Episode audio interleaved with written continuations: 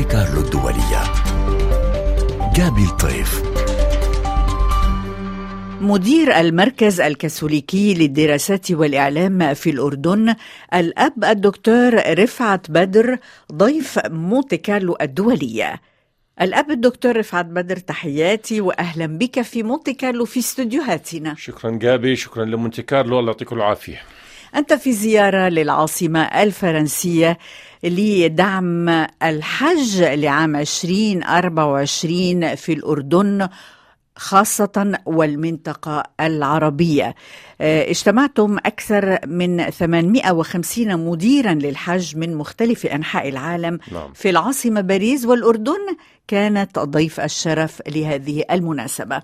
حدثنا أب رفعت بدر عن هذا اللقاء في فرنسا خاصة أنكم آتون من من الأردن. نعم. قرب غزة قرب فلسطين. نعم. يعني من هذه المنطقة الملتهبة نعم صراحة اللقاء كان في لورد آه، بجنوب فرنسا ولكن آه، آه، بمناسبة عيد سيدة لورد 11 شباط ولكن قبل ذلك بثلاث أيام كنا مجتمعين مع هذه الوفود من مدراء الحج. يعني الجميل بالأمر أن كل شخص يمثل وفود من الحجاج الذين يأتون إلى كل أنحاء العالم ومنها الأردن كأرض مقدسة. في الزمان كانوا يقولوا زوروا الأردن والأرض المقدسة الآن زوروا الأردن كجزء من الأرض المقدسة. هذا الجميل وهذا التغير الذي صار. لتوضيح الرؤية الأب الدكتور رفعت بدر الحج في الأردن له أهمية دينية مسيحية وإسلامية. طبعا. وأنتم تتحدثون عن الحج المسيحي في الأردن في الأماكن المقدسة كالمغطس وجبل نيبو. حدثنا لو سمحت عن قيمة هذه الأماكن التاريخية المقدسة. يعني نحن نعتبر الأردن هو جزء من الأرض المقدسة التي حدثت فيها الأحداث البيبلية أو الأحداث الكتابية من الكتاب المقدس سواء كان في العهد القديم أو العهد الجديد. الأردن كان مسرح لهذه الأحداث ومر به عدد من الأنبياء والرسل ولكن الشخصية المحورية هو السيد المسيح ويوحنا المعمدان الذي عمد يسوع في نهر الأردن. نحن نتكلم عن كتلة واحدة. ال- ال- الحدود السياسية الآن يعني هي حدود لا لا تقسم آه، هذا التاريخ ولا تقلل من أهميته.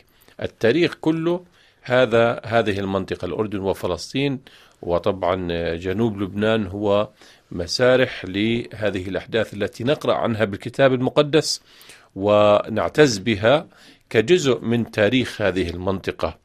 نتحدث عن الشرق الأوسط الحافل نعم. يعني لما بنقول أن الشرق الأوسط هو مهبط الديانات نعم نحن ندرك تماما بأن هذه الكلمة ليست شاعرية مش شاعر اخترعها ولكن لأن الواقع هو أرض مقدسة في نعم. الأردن عندنا المغطس عندنا جبل نيبو عندنا آه، مارلياس آه، الذي الذي آه، ولد في الأردن وصعد بالمركبة النارية من منطقة مجاورة للمغطس عندنا طبعا كل هذه الكنائس القديمة التي تتحدث عن فعلا وهنالك طبعا كما ذكرتي ليس فقط آه، معابد مسيحية أو كنائس ولكن أيضا هنالك آه، المقامات نعم. التي يجلها إخوتنا المسلمون ونجلها معهم الأب الدكتور رفعت بدر أتيتم إلى فرنسا للحديث عن توجهات الحج لعام 2024 والدنيا تغلي بالحروب والنار.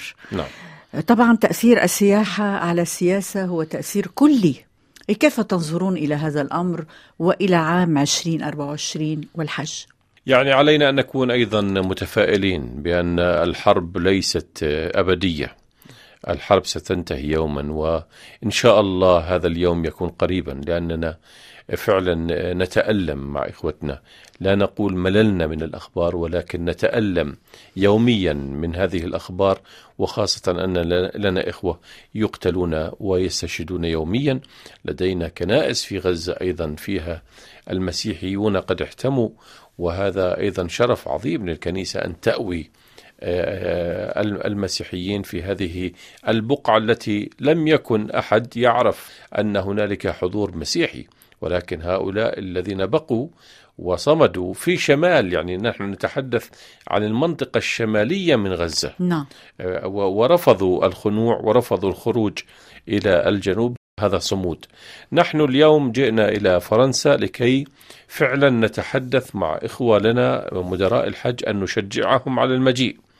أن نشجعهم على أن لا ينسوا الأرض المقدسة وهذا فعل تضامن كبير مع إخوتنا المتألمين في غزة أنه آه، عندما يأتي الحجاج هم لا يأتون فقط إلى زيارة أماكن صماء بكماء وكنائس قديمة عفى عنها الزمن هذه آثار وهذه نعم. رحلات رحلات علمية نعم. في في في آه، متاهات التاريخ ولكن عندما يلتقون مع الجماعات الموجودة حاليا سواء كانت مسلمة أم مسيحية هذا فعل تضامن كبير مع أهل الشرق الأوسط.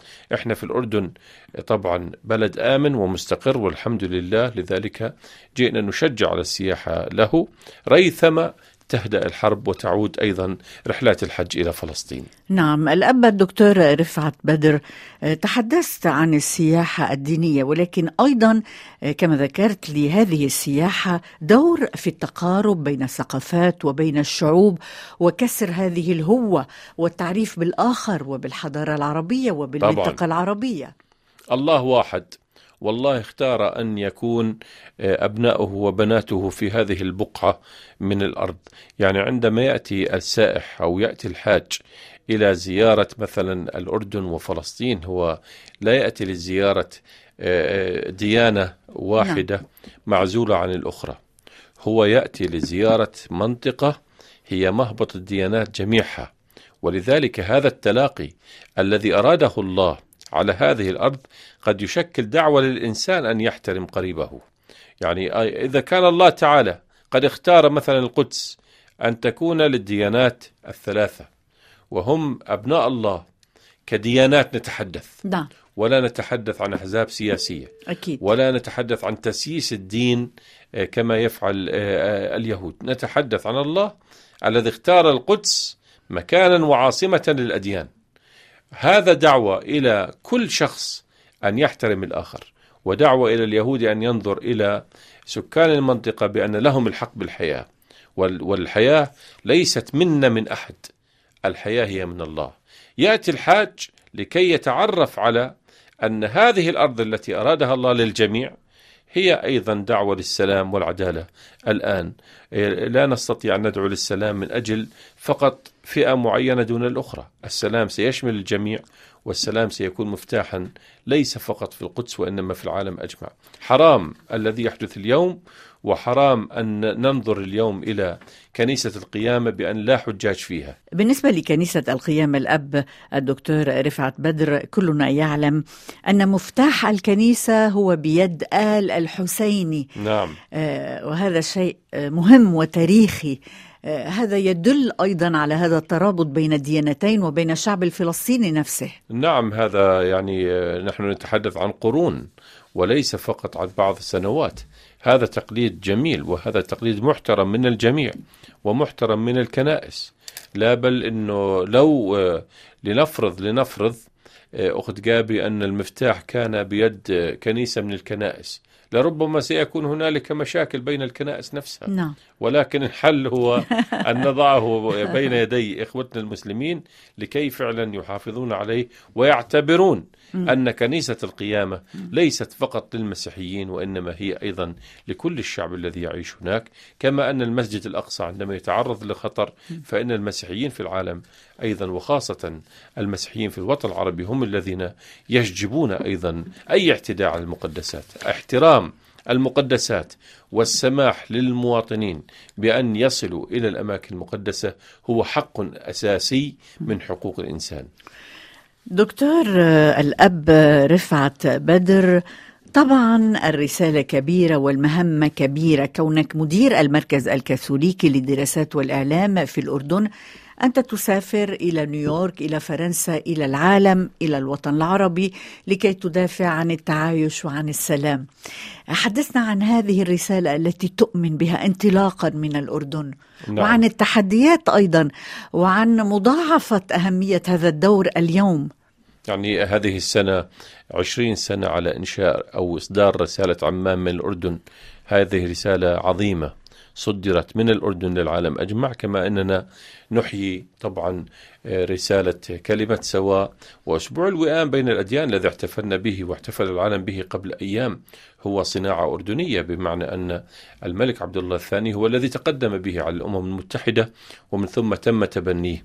آه، في الأسبوع الأول من شباط لا ننسى أن الأردن هو الذي استضاف واستقبل بصدر رحب الإخوة المهجرين من الموصل نعم. الذين جاءوا ليس فقط بسبب صعوبات سياسية وحرب لديهم ولكن جاءوا مضطهدين دينيا من داعش. نتحدث قبل عشر سنوات. لذلك الآن آه، عندما نصدر هذه الرسائل الأردنية هي تعكس الواقع الأردني. يعني الواقع الأردني هو أن المسيحي جنبا إلى جنب مع أخيه المسلم قد صنعوا مع بعض هذا المجتمع تحت طبعا قيادة حكيمة وبالتالي يحق للأردن أن يصدر هذه الرسالة النموذجية للعالم. عندما أذهب أنا أذهب كمسيحي وكعربي وكأردني. أقول في كل مكان أن الدين ليس عامل ولا دعوة للانقسام أو للتجافي بين الناس. الدين هو دعوة للسلام والمودة. إذا كنت أنا مسيحيا صالحا علي أن أحب الله وأحب القريب. إذا جاري مسلم حقيقة يحب الله والقريب. لذلك الدين هو للعيش السلمي بين السكان نعم. وبين المواطنين ولن يكون أبدا سببا للتفرقة ولن تكون الاختلافات سببا للخلافات نعم الأب الدكتور رفعت بدر الوجود المسيحي في الشرق الأوسط اعتبارا من العراق ونتابع في المنطقة يتضاءل سنة بعد سنة. نعم. كيف تشجعون الوجود المسيحي في ظل هذا التضاؤل؟ يعني ليس الحل بيد المسيحيين فقط. وما يتعرض له المسيحيون يتعرض له المسلمون وكل سكان نعم. المنطقة. نعم. هنالك أجواء أجواء سياسية تحتاج فعلا إلى استقرار لكي نستطيع أن نشجع. ثانيا هنالك صعوبات اقتصادية. يعني عندما نتحدث مع أشقائنا اللبنانيين مثلا يعني هل نستطيع أن نقول لهم اصمدوا ابقوا في أمان ما هي الضمانات؟ التي نحملها لمجتمعاتنا لكي آه، نمكنهم من البقاء ونشجعهم على آه، الصمود في أرضهم الوطنية. هي إتاحة مجال للتنمية نعم. البشرية وتنمية المجتمع والاقتصاد والسياحة التي نتحدث عنها هي جزء أساسي أيضا من التنمية الاقتصادية في بلداننا ما لم نعمل على إشاعة السلام وتنمية اقتصادية متكاملة ضمن رؤية استراتيجية في كل بلداننا لن نستطيع أن نشجع أحد على البقاء. الحل ليس بيد المسيحيين هو بيد القائمين على صناعة القرارات في هذه المنطقة أن يتيحوا المجال لكل إنسان أن يبقى وأن يشعر بروح إيجابية أنه يستطيع أن يعطي لمجتمعه. هذا طبعا شرف عظيم لنا في الأردن أن المسيحي في الأردن هو عامل مجد وعامل إيجابي. نتحدث عن 3% من السكان ولكن نتحدث عن 30% من الاقتصاد. الأب الدكتور رفعت بدر كلمة أخيرة. بعد هذه الزيارة لفرنسا ماذا تقول اليوم وماذا تحمل لمستمعي ومستمعات مونتي كارلو؟ ما هي الرسالة التي تحملها اليوم؟ الرسالة الإنسانية التي أحملها أن نعم هنالك سياسة آه، تؤثر على السياحة ولكن علينا فعلا أن نكون منصفين وعادلين تجاه مجتمعاتنا أن الأردن بلد مستقر وآمن. لذلك نشجع على المجيء له لأنه كل سائح يأتي إلى الأردن يشجع الاقتصاد ويشجع أن نعطي هذه الرسالة عن الأردن بأنه بلد آمن مستقر وجزء من الأرض المقدسة ولكن لن يكون سرورنا مكتملا ما نعم. دام لنا أشقاء جيران في نعم. غزة نعم. ما زالوا يتألمون بهذا الشكل الوحشي مدير المركز الكاثوليكي للدراسات والإعلام في الأردن الأب الدكتور رفعت بدر شكرا لك من مونتي كارلو الدولية شكرا جابي الله يعطيكم العافية حوار مونتي كارلو الدولية جابي الطيف